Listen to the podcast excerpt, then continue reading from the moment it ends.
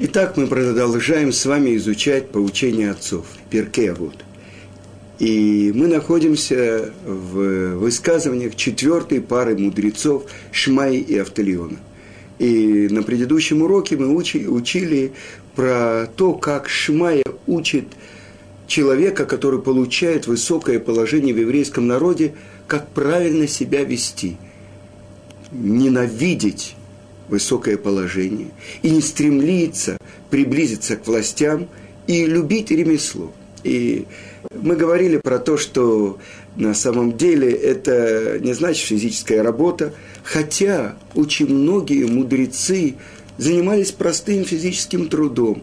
И известно про Рав Сандляра, Рав э, э, великого равина, который делал башмаки. Или великий Раби Ушо бен Ханане, который был пейхам, он делал древесный уголь. И при всем при том сказано так, что сказал учитель один великому Рав Каана, Каана, что ты делаешь? Так написано в трактате э, Баба Батра, Вавилонского Талмуда.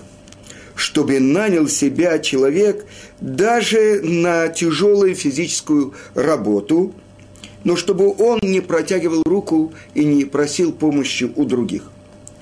И так сказал Рав Рав Каана. Занимайся тем, что ты будешь сдирать шкуру с падали на рынке. И не говори, я важный человек, я потомок Куаним. Я, для меня это работа унизительная. На самом деле, самые большие аристократы в еврейском понимании этого слова они делали любую работу в честь субботы. Или они готовы были вынести и делать все, что угодно ради других евреев. И я приведу вам пример э, из жизни моего учителя Равицка Казильбера. Э, его сын, э, великий знаток Торы, Рав Бенцион Зильбер, это была ночь его обручения – и сидят э, Рош Ешива, очень важный, отец невесты, и ждут жениха и его отца, а их нет. Это было Муцей Шаббат. Час проходит два, ну, они уже думают, что-то случилось. Наконец, через два с половиной часа приходит Рав Ицкак и Рав Бенцион, ну, не очень чистые, что такое. Перед субботой в их районе э, выгрузили асфальт. И был один человек, который работал на катке – и он должен был раскатать каток. Они видят, уже приближается время субботы, и он продолжает работать. Они подошли к нему, э, Ицкак Зильбер, и попросил, ты знаешь, уже скоро суббота, может, ты прекратишь работу? Он говорит, мне все это надо сделать. И Равыцкак ему сказал, я и мой сын все это сделаем, мы разбросаем все это, когда кончится суббота. И он прекратил работать когда кончилась суббота, вместо того, чтобы идти навстречу э, отца невесты, невесты и так далее, они разбрасывали вот это вот асфальт. Я не знаю, как они это делали. Может, это было только песок перед асфальтом. Я не знаю, что. Но они пришли запачканные, но счастливые. Вы понимаете, для человека, который действительно в этом мире является посланником Творца, если что-то оскорбительное – я видел, как э, женщина, у которой муж, э, ну, является человеком, у которого есть очень много денег. Как сидел ребенок за столом, и вдруг ребенка вырвало. Она побежала, она тут же его вымыла, она все. Кто бы сказал, это жена миллионера. Вы понимаете?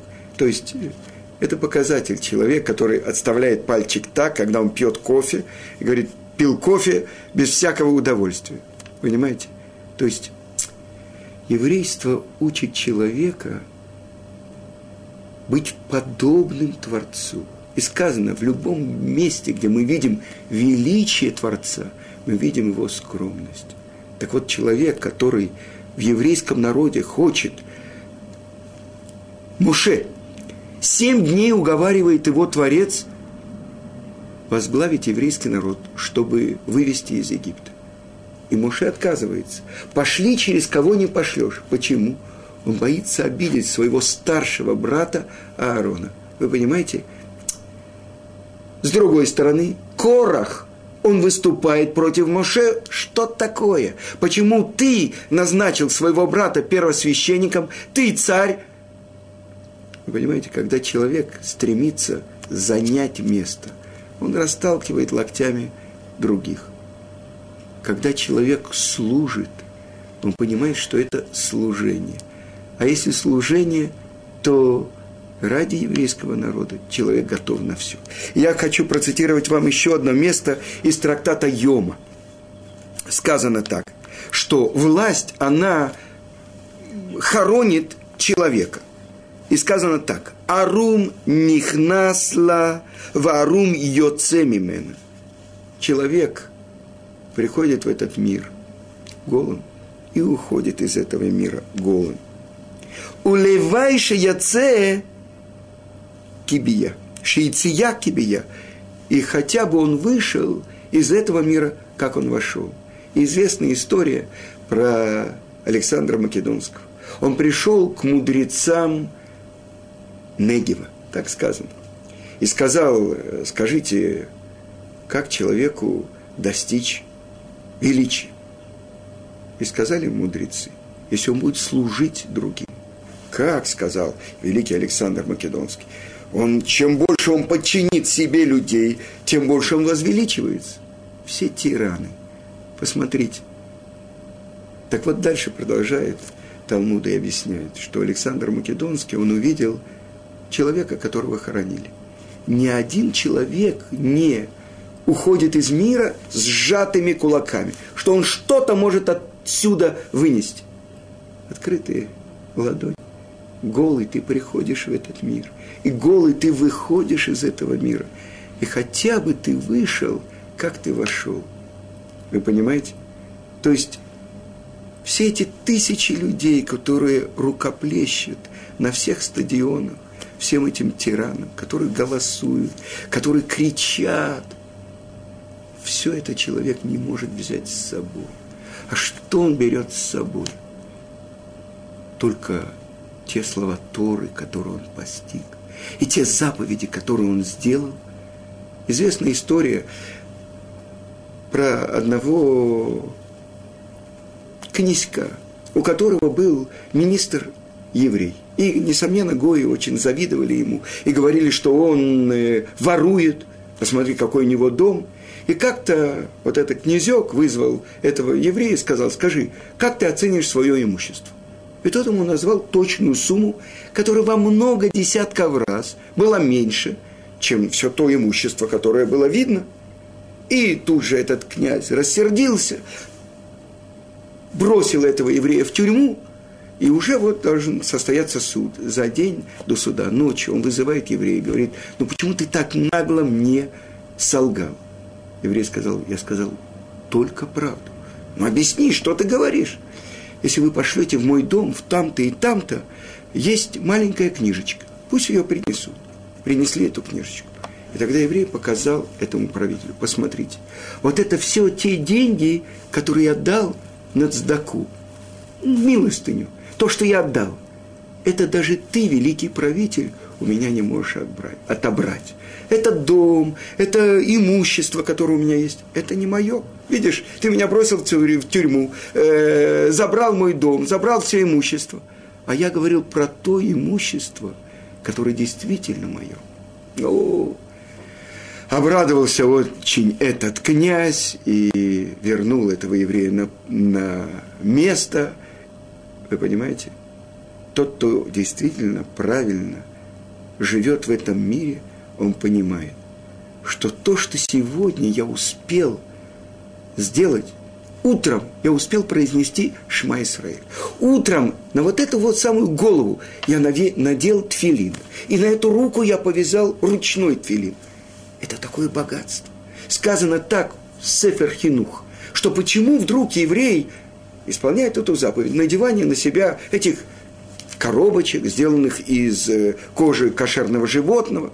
Зачем? И объясняет эта книга, что по природе человек как дикий осел. Он хочет делать все то, что Тара говорит, не делай, и не хочет делать все то, что Тара говорит, делай. Поэтому на себя он должен надеть вот эти вожжи. А с другой стороны, Что он делает?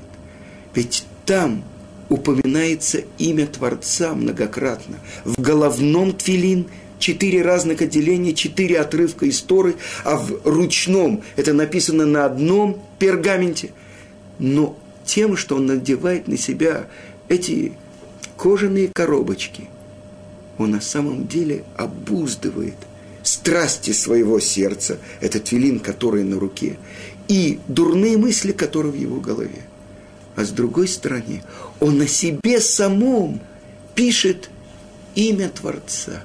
Какое имя Творца? Тот, кто установил границу миру. Шеамар ле оламо дай. Шин, потом далит, потом ют. Так вот, сказано так в Торе. И увидят другие народы, что мое имя написано на тебе, и будут трепетать перед тобой. Это то, что еврей делает. Это можно перевести в доллары, в евро, в франки, швейцарские даже. Сказано, во всем этом мире нет такой валюты, которую можно было бы заплатить даже за одну заповедь.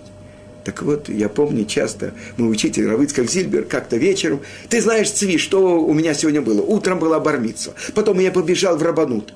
Э, сегодня я был в Рабануте. Вы знаете, пройти там все эти чиновничьи испытания, это очень трудно. И почему Равицкак бросался? Он там бегал, а с одним поговорит, с другим поговорит, в один кабинет заскочит, другой вы, выскочит, чтобы уменьшить охуление имени Творца.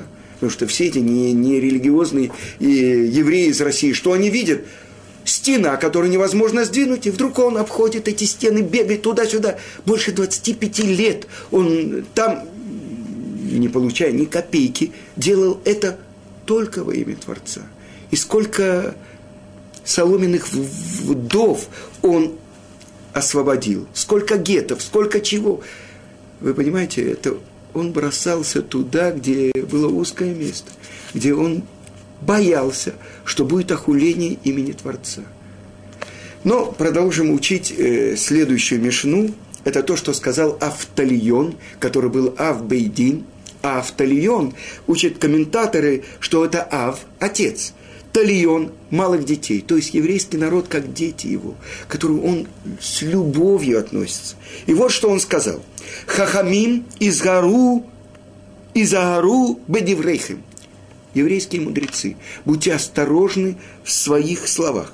Шема тахуву ховат галут ветиглумен лемаком маим рави раби раим – Ваишту аталмидим абаим ахарейхем ваямуту, чтобы вам не быть осужденным на изгнание, тогда туда, где есть, где вода гнилая, и напьются ваши ученики, идущие за вами, и умрут. Ванимца шем шамаем митхалель, и окажется имя Творца оскверненным. О чем идет речь? Он говорил, что мудрецы должны быть осторожны в словах. Что это значит? Что вы не допустили ошибки. Что вам не быть осужденным на изгнание. Тогда вы должны будете покинуть свое место и отправиться в Галут. Что такое Галут? Галут – это место изгнания, место многих несчастий, постигших наш народ. Туда, где вода гнилая. Что это значит? Там, где нет Торы – и нет страха перед Творцом, что такое гнилая вода? Это порочные суждения и ложные верования. Там ваши слова будут истолкованы недостойно, в соответствии с духом и привычками жителей этого места. Сейчас до начала урока я читал большое объявление. Э, это жители то ли Новосибирска, то ли другого э, сибирского города, в котором было объявление уважаемые граждане, берегите своих детей, приближается еврейская Пасха. Они берут наших детей, используют кровь христианских младенцев в своей маце, а потом выбрасывают трупы. Осторожно, осторожно, осторожно. Вы понимаете? В каком мире мы живем? Евреи, которым запрещено даже капелька крови, которая появляется в яйце. Такое яйцо выбрасывается. То, что было в начале обвинение против христиан. Сейчас, вы понимаете, то, что пишут, как еврей должен быть осторожен, чтобы не вызвать охуление имени Творца. Но сказано дальше про учеников. «Напьются ваши ученики, идущие за вами, гнилой воды, и они отправятся за вами в место изгнания». То есть они неправильно поймут ваши слова. И умрут из-за греха. То есть они умрут духовно, они оставят Тору ради неверия. И известная история, то, что мы уже учили, ученики Антигнуса Иш-Соха, который принял от Шимона Цадик. Что он сказал? Не будьте как те, которые служат господину ради получения платы, а будьте те, кто служит господину не ради получения платы. И вот было у него два ученика, которые неверно поняли слова своего учителя. И что же они говорят? Цадок и Байтус, так их звали. Что это такое? Вы видели работника, который целый день вкалывает и вечером не получает плату? Значит, нету будущего мира. И тогда что? Есть только этот мир. И они сказали, нет устной Торы, мы не принимаем устную Тору. Но на самом деле они обманывали, они не принимали и письменную тару. То есть, если нет будущего мира, нет платы, то что это такое здесь служить Творцу? На самом деле они учили неверию, отрицая всю устную Тору. Цадок, Цдуким, Байтусим – это два первых ошибочных пути, по которым пошли ученики, которые не поняли своего учителя. А что сказал Антигнус Ишсоха? Служите Творцу не ради получения платы, а ради того, чтобы служить Ему из любви, но чтобы трепет перед Творцами был перед вами. Потому что любовь, она разрушает все преграды. С другой стороны, берегитесь, потому что надо знать, перед кем ты стоишь. И это то, что написано у Рамбама, что когда человек осознает, что он малое и ничтожное творение перед источником всей мудрости, со своим малым и ничтожным пониманием. То есть, с одной стороны, любовь, стремление приблизиться к Творцу, преодолеть все преграды, с другой стороны, отодвинуться и понимать, перед кем я стою. Поэтому служите Творцу из любви – но помните о страхе перед Творцом. А они из этого сделали выводы. Нет судьи и нет суда. Поэтому как должен быть осторожен учитель в своих высказаниях, чтобы ученики неправильно его не поняли. И мой учитель, Гаон Рамыш Шапира, во время урока он очень часто повторяет какую-то вещь. И многие вначале думают, ну что это такое? Ну уже 10 раз слышали, что это такое? Зачем?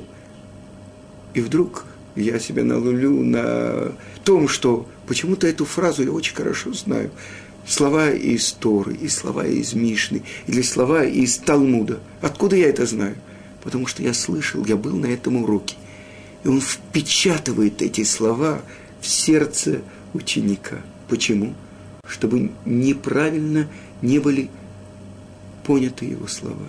И это, я вам поделюсь с вами, я уже больше 15 лет даю уроки на радио Река, недельную главу Торы, и Равицкак Зильбер сказал, что я должен туда идти и давать эти уроки. Я пришел к Равмыше Шапира и спросил его, имею ли я право даже объяснять глубокие вещи во время этой 25-минутной передачи. Он сказал, ты имеешь право, если ты будешь хорошо и очень понятно об этом говорить, объяснять, объяснять, тогда ты имеешь право. А если нет, тогда неправильно могут тебя понять.